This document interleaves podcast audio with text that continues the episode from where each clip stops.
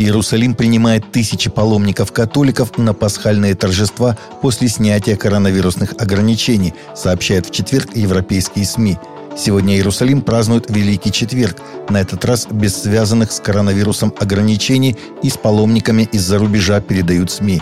Торжества продолжатся до воскресенья. В последние 2 года христиане из разных уголков мира не могли попасть на пасхальные празднества в Иерусалим из-за ограничительных мер, связанных с борьбой с COVID-19.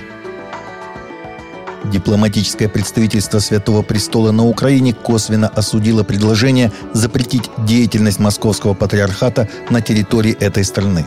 Апостольская нунциатура в Киеве распространила во вторник заявление, в котором говорится, что в последнее время в публичном пространстве отмечались дискуссии о некоторых церквах, их законном признании и использовании их имущества. Святой Престол выступает против любых ограничительных действий по отношению к любой церкви или религиозной организации в любой стране и при любой ситуации, говорится в документе, который приводит сайт «Крюкс». В Русской Православной Церкви настаивают на доработке правил внутреннего распорядка в СИЗО с учетом ее пожеланий. Как сообщалось, на днях был опубликован проект гуманизированных правил содержания заключенных. Между тем, в РПЦ обратили внимание на то, что эти правила не учитывают ее рекомендации в отношении заключенных следственных изоляторов России.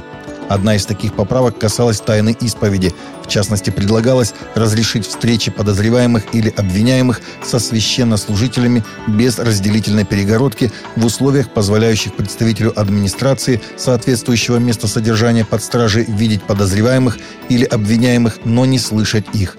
Данная поправка не учтена, поэтому тайна исповеди подозреваемых или обвиняемых не обеспечена, заявили Интерфаксу в четверг в правовом управлении Московской патриархии.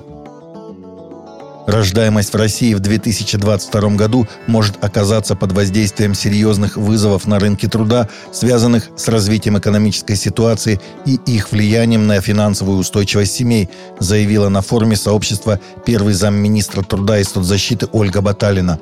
В этом году мы находимся в ситуации серьезных рисков и вызовов на рынке труда и должны понимать, что на решение родителей о рождении очередного ребенка очень влияет их представление об устойчивости в ближайший период, о финансовой устойчивости, стабильности в семье и о способности исполнять те обязательства, которые у семьи уже есть, сказала она.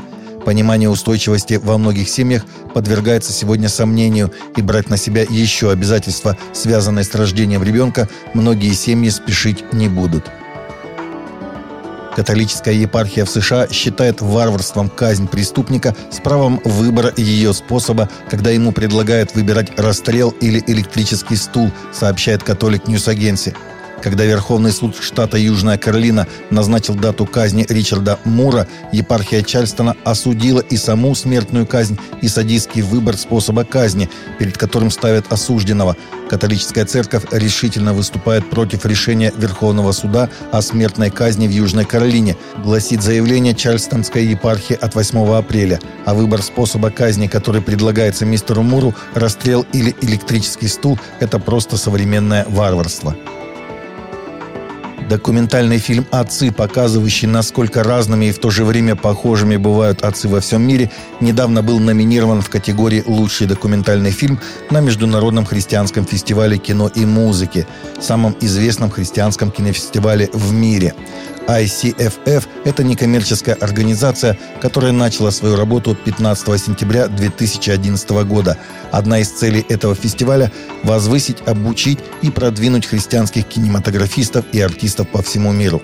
«Отцы» – межкультурный документальный фильм о значении роли отца в современном обществе, является результатом совместного производства 6 различных медиацентров Адвентистской церкви в 6 разных странах.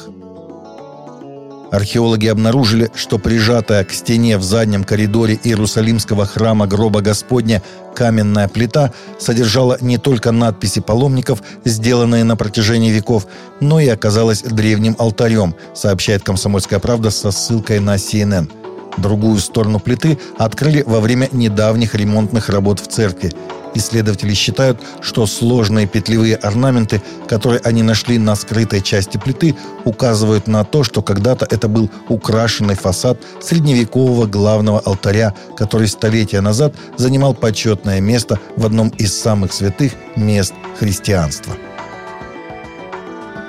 Таковы наши новости на сегодня. Новости взяты из открытых источников. Всегда молитесь о полученной информации и молитесь о мире для всех.